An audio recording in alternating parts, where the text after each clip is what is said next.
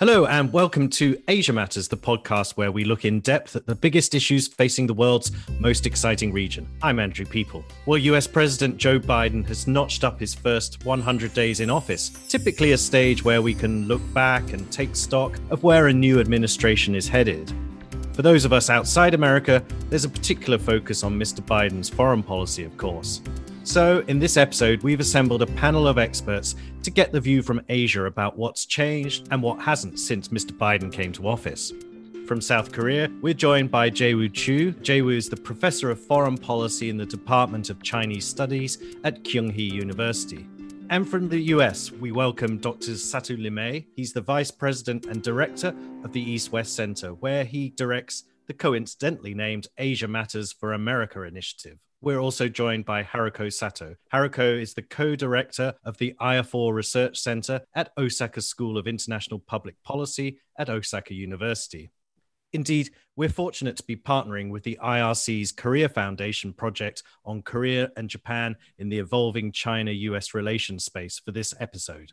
Welcome to all our guests. Well, I'd like to start with a question for each of you in turn. We obviously know that Joe Biden was vice president under Barack Obama, who called for US foreign policy to pivot to Asia. But we also know that he was elected this time around in part because many Americans had turned against Obama's successor, Donald Trump. So, when it comes to policy towards Asia so far, where do you see Biden lying relative to his two predecessors? Is there any sign, for example, that the pivot to Asia is being revived? Satu, could you take that first? We're recording just after Joe Biden gave his speech to Congress, marking his first 100 days.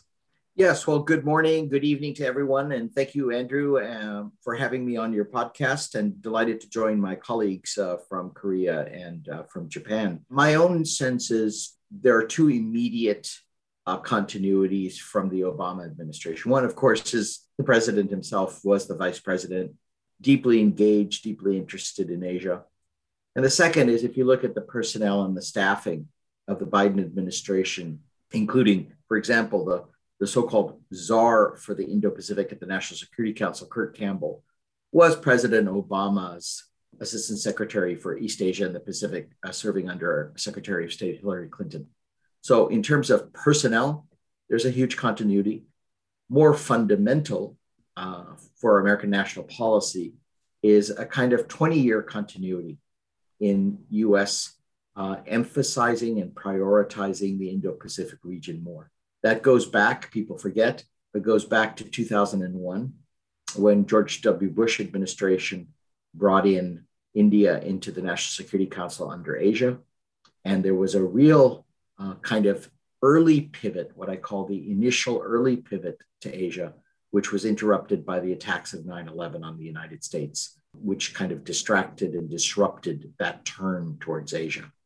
But since then, as you know, it's continuing to be consolidated, so much so that by the end of the Trump administration, the Department of Defense's national security strategy on Asia simply stated in its opening remarks that the Indo Pacific theater was the department's priority number one. So that gives you a sense of, I think, the fundamental, uh, enduring policy continuities, as well as the administration's personnel uh, and proclivities priorities.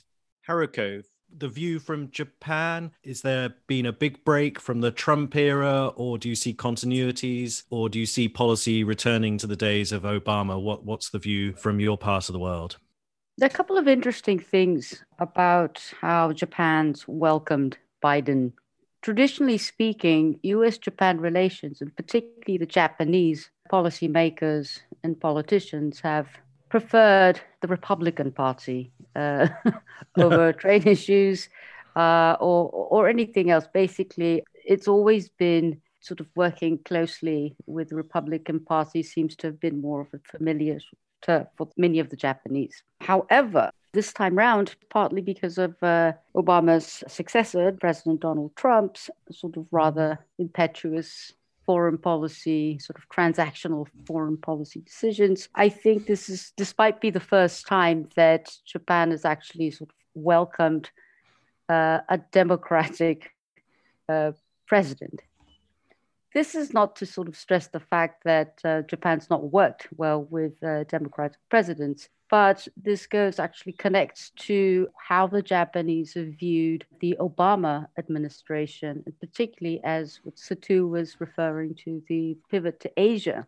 I think this is something that, at least in Japan, it was something that didn't quite seem as what it was supposed to be. This is not to say that uh, America's policy towards Asia uh, was sort of lacking attention, but I think if you look at those particular 20 years that Satu had just referred to as a continuity, it's also about America's sort of engagement with China, or at least from the Japanese perspective, uh, a bit of a lack of engagement with China in the way that Japan wanted. China was on the rise at the time, and then it started to make some challenge to the, the status quo in the Indo Pacific, or particularly the Asia Pacific region.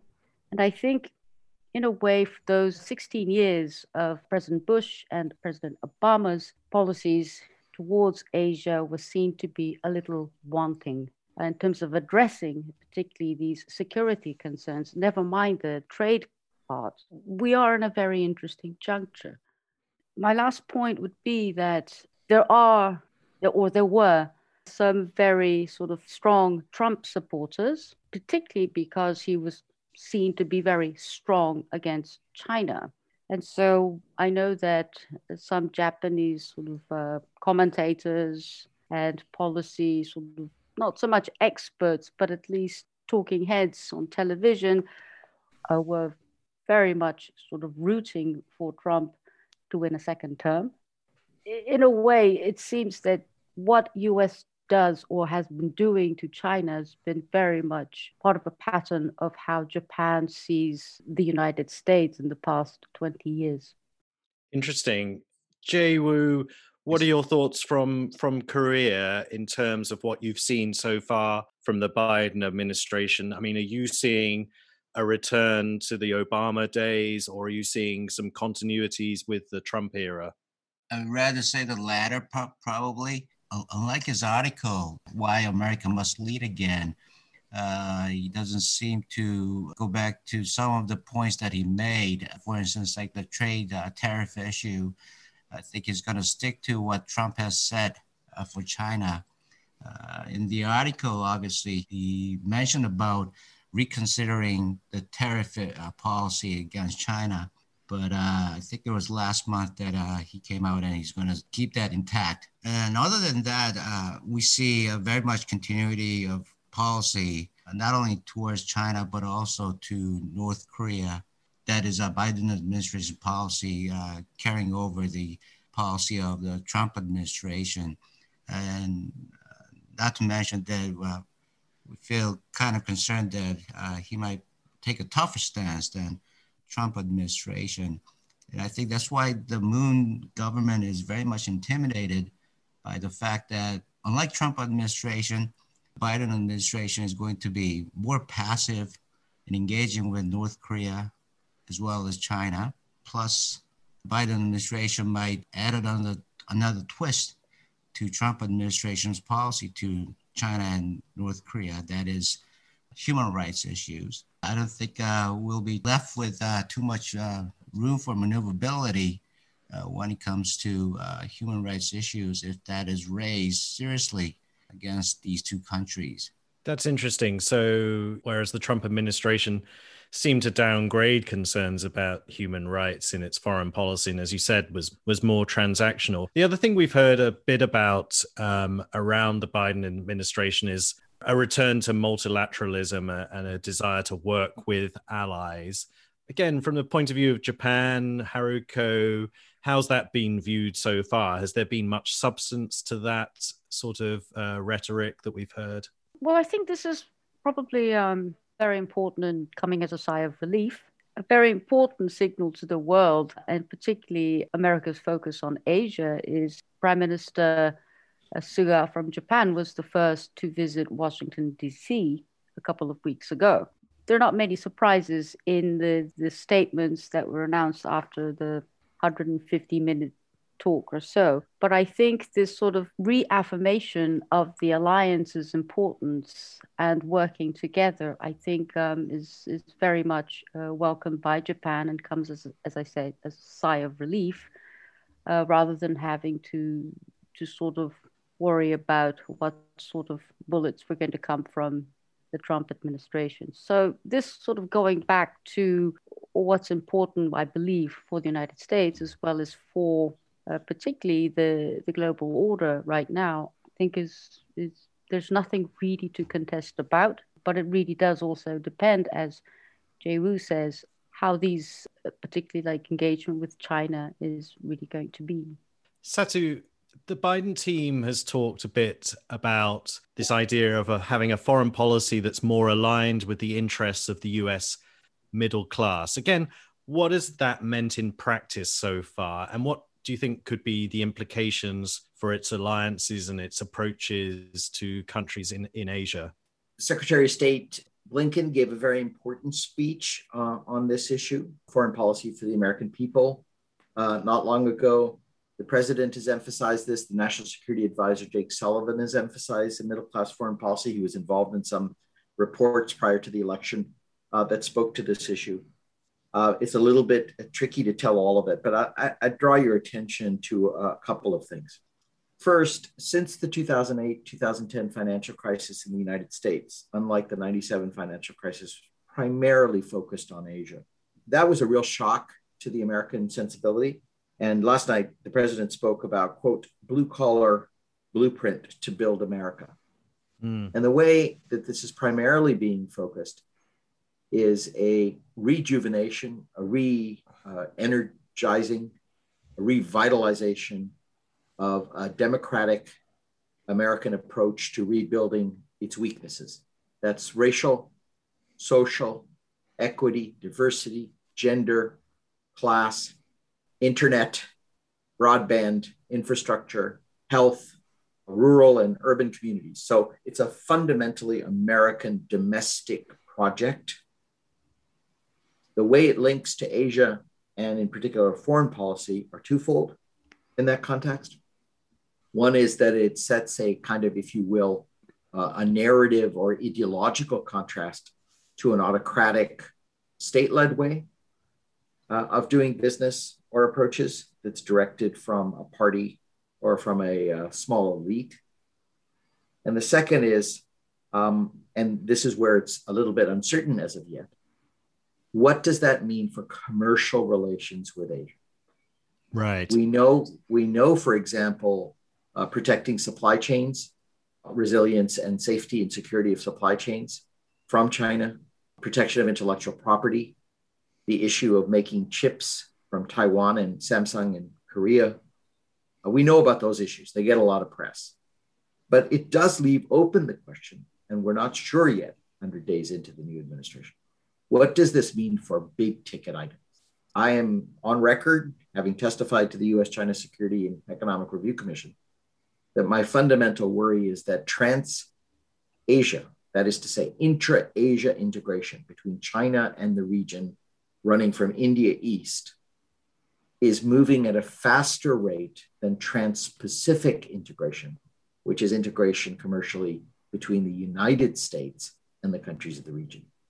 And that is further cemented by the passage of the Regional Comprehensive Economic Partnership, which includes the 10 Southeast Asian countries and six uh, regional countries Australia, New Zealand, Japan, Korea, et cetera, China, and the comprehensive progressive trans-pacific partnership the replacement to the trans-pacific partnership that the trump administration withdrew from. I see very little support as jaewoo talked about continuity on chinese tariffs under the biden administration. I see very little prospect of an early movement on joining cptp could that change if the biden domestic economic strategy comes off? In other words if all this stimulus that they're pumping into the economy, the $1.9 trillion stimulus uh, that's already passed and the other plans they have to spend trillions of dollars on infrastructure and so on. If that works and America starts growing and growing strongly again post pandemic and, and simultaneously the vaccine rollout starts to work in America too, could you see a situation down the line where the Biden team can say, okay, now it's time to sell a return to trade deals like the TPP? Or is this just something that's kind of off the agenda in America now for, for a while? Well, this is the uh, this is the trillion dollar question. this is this is the this is this is the big enchilada uh, that faces America Asia policy. The day to day issues of Chinese peer competitorship on military obviously exist. They are not imminent. They are not tomorrow, next day, next five years. I mean, there's going to be a constant struggle. We have to continue to maintain our military capacity and capabilities. But this, as I am really trying to emphasize, the economic dimension is massive. Uh, there are two variables that will affect uh, our re-engagement on trade. I think big trade agreements. I mean, big trade agreements. I don't mean digital trade or trade on a particular sector or a country or that kind of thing. I'm talking about big trade agreements a la NAFTA and TPP. I think there are two variables. One is the health of the US economy, inevitably. And the second will be the politics. Remember that the Obama administration's first US trade representative was a mayor of a Texas city. I believe it was Houston, if, if memory serves. Point in saying that is that there was no stomach for big trade agreements in the first Obama administration in the midst of the 2008 2010 financial crisis.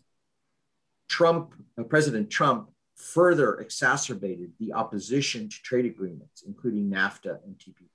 There is Hillary Clinton also in her run for the presidency against Mr. Trump also pulled back from supporting TPP. We will have to look at two things coming down the pipe. One, how well this $6 trillion, $5 trillion, whatever the dollar amount ends up being, package revives the US economy. Uh, expectations are we'll have 7% growth over the next year. Um, if the American people and the American public uh, supports a very strong recovery, then I think there will be political support for being a little bit more flexible on trade. The second will be the political, pure political dynamics of control of the House and Senate. And if you look at the midterms coming up in 2022, Obama didn't move on TPP until his second administration. But I would remind you that trade is a fundamentally difficult project in American foreign policy. It goes back to NAFTA. It goes back to the Korea US trade free trade agreement, which passed with the largest support of any US bilateral free trade agreement in history. But it took two administrations and several years to do so. And I expect the same with CPT. My most hopeful moments are when we will get back into CPTPP and our, our partners are, are going to also face American negotiations on this. It's going to be tough for them too for us to dock on to this agreement. So we're we're facing a very interesting time on the trade front, commercial front, and Korea is going to be important. Uh, Korea is not in CPTPP, and if the U.S. does join, uh, I think Korea is going to be an outlier. Um, I think Japan is going to be welcoming of TPP. That's the official position of Japan. However, when we come back to the negotiating table, remember that for America, the big payoff of TPP was essentially a bilateral US Japan free trade deal nested in this multilateral deal. That's a fascinating insight into the economic aspects here. Jae-woo, if I can, I'd like to turn to the hard power aspect to all of this. Have you noticed from Korea any change from the Trump era in terms of the signals Biden is sending on the US's willingness to deploy military and naval forces in Asia. Under Trump, there was a lot of backwards and forwards over the US's military presence in Korea, for example. Yeah. Are Asia's US allies like Korea feeling any more reassured about US willingness to stand behind them militarily? Or is there a sense that, as with Afghanistan, I mean, Biden's already decided to withdraw troops from Afghanistan, that mm-hmm. this sort of US withdrawal from the world is, is continuing? There were indeed some moments like that that we felt uh, not assured by the Trump administration because of his idea of his, his lack of confidence in the idea of alliance. But uh, in the end, at the end of the day, it turned out to be that it was only a bargaining chip to uh, his uh, poker game. He just wanted to uh, lessen the burden that America has to share with the allies in the Pacific, and it came out to be uh, just, uh, just just just like what he wanted. And I think the Biden administration was able to succeed in uh, raising the cost of burden sharing on the part of the Asian Asian allies like Japan and Korea. President Trump played the poker game very well against the allies, but it, it, in the end, he didn't really mean to, you know, withdraw some forces from the ally countries, where he, he didn't he didn't mean it. But uh, instead, I think on top of that, Trump administration also succeeded in selling more hardwares to the allies and especially uh, South Korea with the THAAD and, and, and so forth. The Moon administration has set the record in making deals of more military weapons procurement than any other previous uh, administrations. So I guess we can tell Trump how Trump is really a wise businessman here. But at the same time, I think Biden administration is going to be more forceful in pushing all these military deals in terms of hardwares uh, down the throat of a, uh, uh, South Korean government uh, because I think there's some pending issues regarding more deployment of hardware to South Korea and, uh, for instance, mid-range missiles that are capable of uh, carrying nuclear warheads. That issue is going to be a pretty thorny issue to both South Korea and the United States. But the United States, uh, for the coming days, I think uh, is what they have in mind, and it's going to be displeasing breaking news to probably China in the future.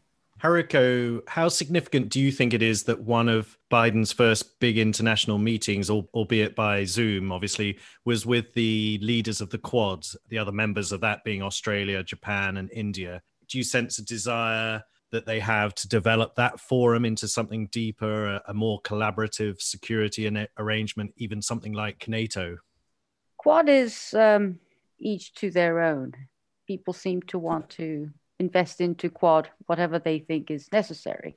The impression I got uh, from this particular uh, occasion is that it's not so much between the four countries that who were talking, but rather ASEAN's reaction and also perhaps uh, with Korea also in the purview, because I attended a few uh, meetings regarding ASEAN and them worrying about the Quad competing against their cherished idea of ASEAN centrality, which I think is an unnecessary worry. But in any case, the blueprint for Quad, I don't think, is all that very clear. But the point about it is that for the Japanese, at least, you know that it's the it, it's the very sort of important framework uh, for dialogue to, in some ways, deflect China. The other thing is about the increased security dialogue between Australia and Japan. I think that is the one that might be interesting to follow and how it develops. Um, it really might turn into an alliance or there may be more concrete uh, cooperation uh, between Japan and Australia. So I think it's a bit too early to make any projections about the significance of that particular Quad meeting back in March. I want to turn to specifics now. Arguably, the biggest news story in Asia during Biden's first 100 days has been the return to power of Myanmar's military, his first real foreign policy test in many ways. And of course, the subsequent unrest that we've seen in that country that's um, leading to, to so, so much death and uh, arrests of, of activists. What have we learned, Satu, from the Biden administration's reaction to this? Could they, should they have done more? Is there more that they could do now going forward? Right. On Myanmar, this is a really uh, tough case. The Biden administration was going to heavily emphasize uh, what it thought was insufficient attention to human rights. Though I would note here, uh, parenthetically, for those who aren't used to the US system, Congress has been extremely seized and closely and intensely active on the Myanmar issue throughout many administrations for three decades. So, the first thing I'd like to say is that the Biden administration was very quick off the mark to condemn, to work very actively across an interagency process to respond to the Myanmar crisis. That includes sanctions on various entities, obviously, members of the Myanmar junta, coordination with allies in Tokyo, Seoul, across ASEAN, in Europe, uh, UN, elsewhere. So, very active, very responsive, as you might have expected, given the signaling that it uh, gave on human rights and democracy values. The situation is awful. I would like to really you know, cite a, a thread of American views that in foreign policy, there are a few kind of clear and easy solutions. Otherwise, there wouldn't be foreign policy challenges. And Myanmar is a really tough, tough case. We don't have huge amounts of leverage, nor does anyone else. That has been the case for 30 years. US policy has been characterized by heavy emphasis on Daw Aung San Suu Kyi. And um, I have to tell you that the Rohingya issue and what happened in Rakhine State has created clearly some very mixed views that did not exist prior to Daw Aung San Suu Kyi taking power. So we are now in a rather very interesting where no one uh, has any truck for the Myanmar junta, and it's outrageous in my view behavior of shooting unarmed civilians. But the NLD won the elections, free and fair, by stunning uh, margin that I think really caught the Tatmadaw by surprise. And uh, the tools we have are sanctions. The tools we have are to ostracize the military junta. It remains to be seen what kind of official relations we'll have with the Myanmar government in exile. It's an evolving situation. I do not think this will end clearly. The question for me is Is there sufficient basis between the Burman majority and the ethnic minority groups to create a kind of unified government that can isolate, isolate, marginalize uh, the Myanmar junta. If they cannot do that to a certain extent internally, absent physical external intervention, which I think is highly unlikely, though one reads op eds about this once in a while, I cannot see how Myanmar can um, move forward with a domestic consensus it's hard for me to see the Tatmadaw breaking down and fracturing and being um, torn apart internally. And it's also a little bit challenging to see how the ethnic parties, groups, regions, and the majority form a workable consensus that can take on the military in a civilian, domestic, consensual project. So we're at loggerheads. I think this is going to roll out for some time. This is not I mean, the details may be unprecedented, but the storyline of difficulty in establishing a sustainable, democratic, uh, free and fair system with a with a very powerful top down is something that goes back since Burmese independence. So that's where we are, and it's going to be a challenge that the uh, Biden administration and I fear subsequent administrations will continue to grapple with.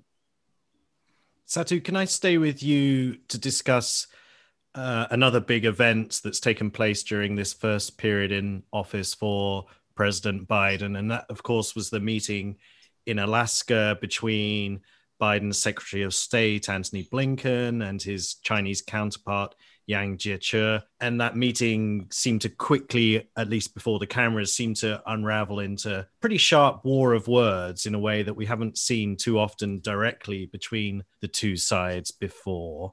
Biden also talked in his speech a bit about the challenge that democracies like the US face against autocracies like China. Should we be concerned that this relationship is going to deteriorate further? or do you think that that meeting in Alaska that was mainly for the cameras it was mainly to sort of set out both sides positions and there there is a relationship that can go forward in some areas what's what's your assessment about the big question which is really US China relations yeah Andrew that next to the economic and commercial issue question for US policy in Asia is the other trillion dollar question so we're if if anyone's keeping a ledger, it's we're now up to two trillion dollars worth of questions spending. um, look, look, there's three things here. One on US China, there is no question that strategic distrust and strategic competition with near peer narratives from the US side and from the Chinese side are here to stay. Uh, if there's one continuity that's been building, you know, like uh, many things, little ebb and flow, little wax and wane, little zigzag, little step forward, step back, but the trajectory of US China relations since roughly the beginning of the 2000s, the 21st century, is a trajectory towards strategic distrust, towards strategic competition, and towards peer competition. That's one. Two, for America, for roughly decades now, we have been articulating an alliance and a China policy that's, this is very crudely put, but on two tracks. And there was, in my view, a certain debate. Do we get alliances right with Korea, Japan, Australia, Thailand, Philippines, partnerships, India? Do we get those right and therefore shape how China behaves? Or do we get the US China relationship right and then the rest of Asia falls into place? This is very important for my interlocutors here on this podcast from Japan and Korea, because just as every country and capital in Asia fears that US China are going to come to blows, there's always a lurking beneath the polite discourse concern that Beijing and Washington will cut a deal. That will cut a deal on North Korea, will cut a deal on South Asia if you go to Delhi, there's always, well, what, you know, US China will cut a deal. So we're, I think those days are over. I think because of the strategic distrust and, and competition and strategic competition, we're in an era when there is not a China play that will reset everything in Asia. And in fact, things are getting more complicated because of Taiwan, Hong Kong, human rights, economic statecraft, as I mentioned. But the surface differences at Alaska for the cameras appears to belie a more constructive and workmanlike meetings behind the scenes. One. Uh, and number two, for example, Mr. Xi's availability for the climate change summit last week. So, are there areas where we can work together? And the administration has been quite clear. If you read their interim strategic guidance, if you read the speeches very carefully, you see that they will compete where they must, cooperate where they can. And that's an open book right now. Just how much can we cooperate? And I would flag one final comment on this is we're not the only players in the US China discourse. As I have said time and time again, Asia will navigate they will take the best from both. They will not quite play off US and China, but they will certainly try to, as I put it in recent testimony, they will try to work very hard to stay on the good side of the United States and work merely to stay off the bad side of China.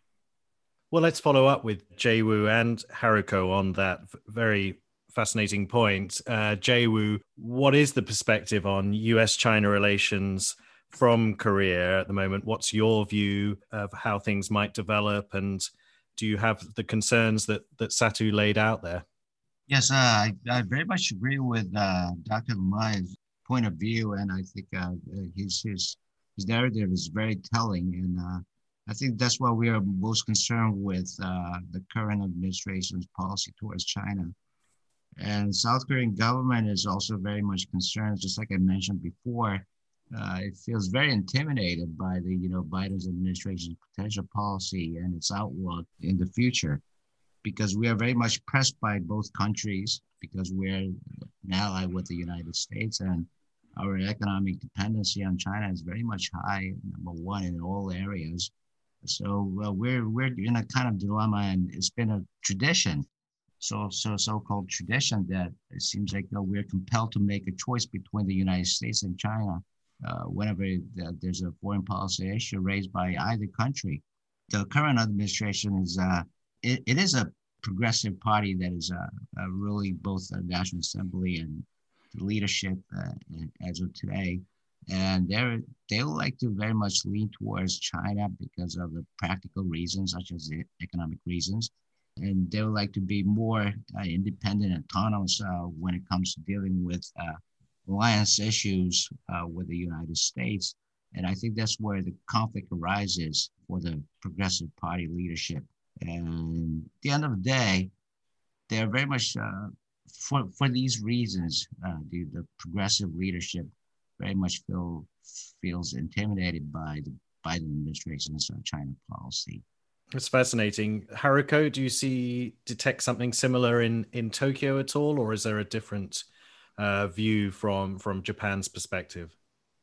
the US China relationship has been always, particularly in the past 20, 25 years, uh, a concern for Japan because Japan would has one of the, the fear of abandonment by the United States when it's not quite able to manage relations with China, um, not just to mention about the history issues, but generally speaking, uh, for economic reasons as well. So I think the situation is very similar with Korea on the other hand, I think in Japan, our domestic layout, uh, the political parties aren't that different when it comes to distance or relations with China, say, as it might be in Korea. Um, I think the last time when we had the Democratic Party of Japan with uh, Prime Minister Hatoyama Yukio trying to sort of pivot to China, I think uh, we all know that that was a bit of uh, a disaster, partly because I think it was just the only wisdom of that was to be anti-liberal democratic party, sort of anti-conservative. You know, at the moment, you know, the, the Liberal Democratic Party is also pretty much set on being very cautious against China, but at the same time, not quite ready to be fully confrontational, although there are a lot of you know these anti-China voices, but at the same time trying to find a way to manage relations between uh, China and the United States. And in the Japanese case, I think the one thing that might stand out is that what Japan does, uh, sort of the signals that Japan gives off, whether it's over uh, Taiwan or some of these other issues, such as Myanmar, um, these uh, sort of more value oriented, like democracy issues that the Japanese have never really been fully engaged with in the past, but only because it's becoming important vis a vis how we sort of deal with China's sort of the bad side of China.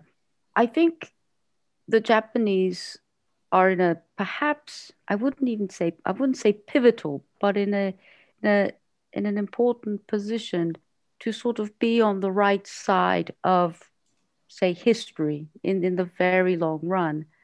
Because I think democracy, issues of democracy, it's not just with, uh, you know, Southeast Asian countries, but I think Asia as a whole having various issues where the, the it's not just sort of the populace, but the, the threats to freedom of press uh, or human rights, all of these things are actually being undermined or sliced away slowly. And, and in that sense, I think Japan, for the first time in its post war history or post war relationship with the United States, might be confronted with these sort of value related issues. That's really interesting. And of course, that would have implications for what Japan says about what's happening in Xinjiang or Hong Kong and so on and so forth thank you all for that. I wanted to finish up. Uh, time, unfortunately, has flown by. There's so many uh, avenues we could go down and so many ways we could develop this discussion. But I, I just wanted to finish up really by asking each of you in turn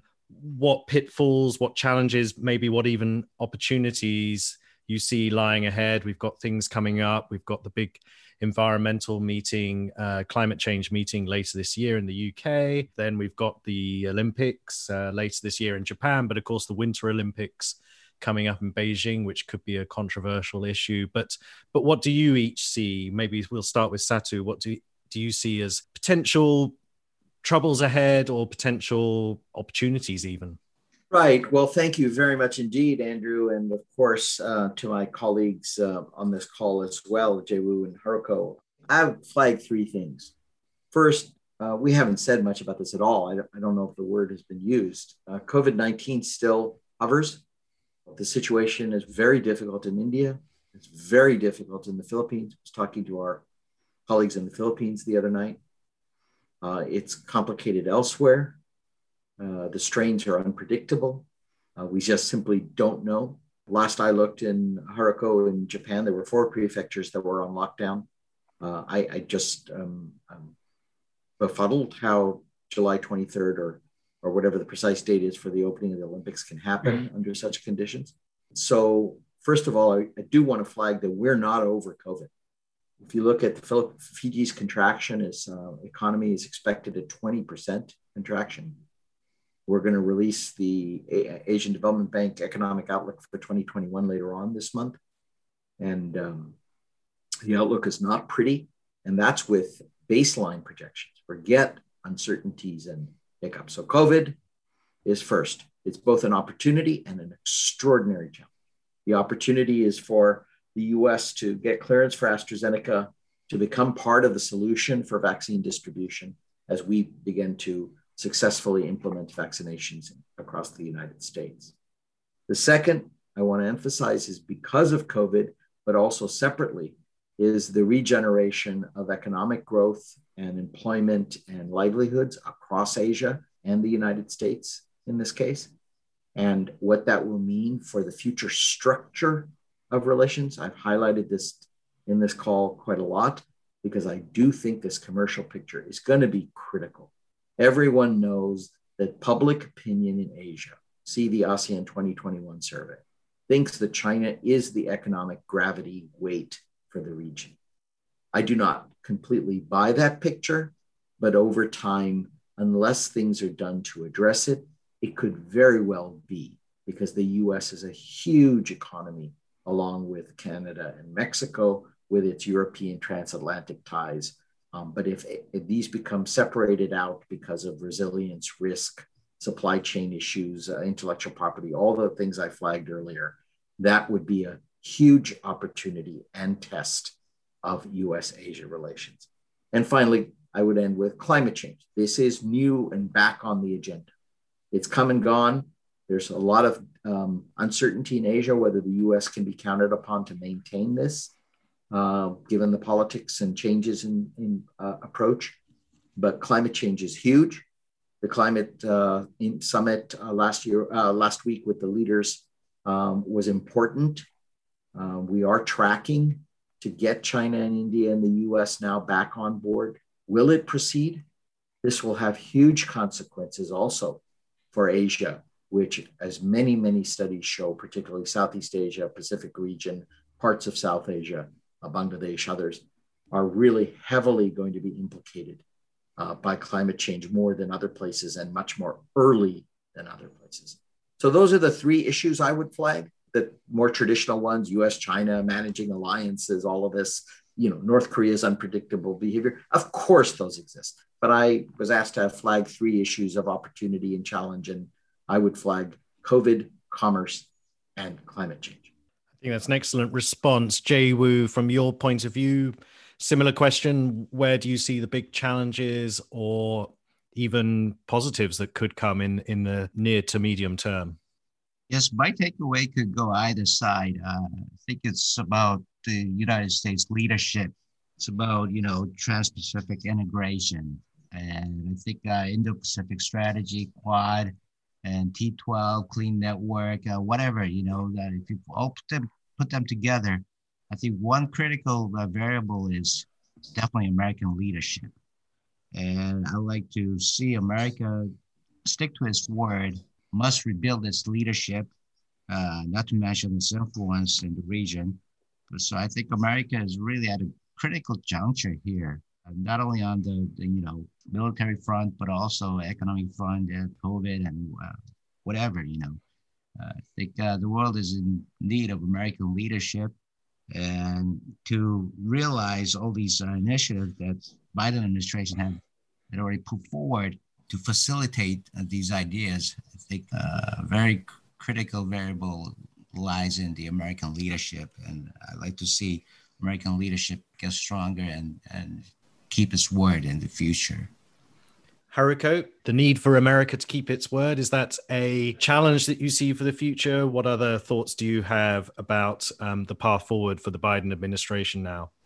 I very much agree with uh, what um, Satu said and also what Jaewoo said. And on the point about moving forward and uh, the challenges for the Biden administration, actually, if we read the leaders' joint statement between Suga and Biden a couple of weeks ago, I mean, it actually does cover a lot of these issues that Satu raised from COVID to climate, as well as sort of the economic fundamentals, so on. And, the, and, and some of the issues that are directly addressing these um, sort of competitiveness and resilience partnership, which is an interesting document, which goes from actually having sort of uh, innovation in and cooperation and building sort of 5G and 6G networks uh, together. I think these these efforts are, are very at least promising if both countries keep to their words. I mean, at least uh, you know the, the Americans put in 2.5 billion dollars, and Japan has also committed $2 billion to the, the, connectivity and digital connectivity issues. So I think these are sort of uh, good things if we both move forward. But my point, I think, in terms of what we should be watch out for, and I think Biden administration's managing of it would be crucial, are the, the, the changing of leaderships or elections that are coming up in the next couple of years. That might also include we might get a new prime minister in Japan, might get a new president in Korea, and we might actually get Xi Jinping for another third term. And so I think America is now in, Biden is in a unique position to oversee sort of transitions in these three Asian countries. And once, if, for example, uh, Xi Jinping wins his third term, we start to have to be a little careful about what he might do or what China might do towards, for example, Taiwan, and become much more aggressive towards, say, Hong Kong and all of these other things. So, my sort of one signal would be these three uh, elections well, thank you for flagging that. And thank you to all our guests today for their time, obviously, but primarily for their clear and thoughtful analysis of what's happened under Biden so far and, and what might be happening into the future. Thank you so much to Rebecca Bailey for producing this episode. Thank you to Alexander Lestrange, who does the music for Asia Matters. We'd love to hear your thoughts. We have a website, asiamatterspod.com. Please go and have a look there. We have our Twitter account at Asia Matters Pod. Please do contact us there. And also, please, if you like what we're doing and you'd like to leave us a, a message or a rating, you can do that on the various platforms iTunes, and so on and so forth. Thank you, as I say once again, to our guests. Thank you for listening, and goodbye.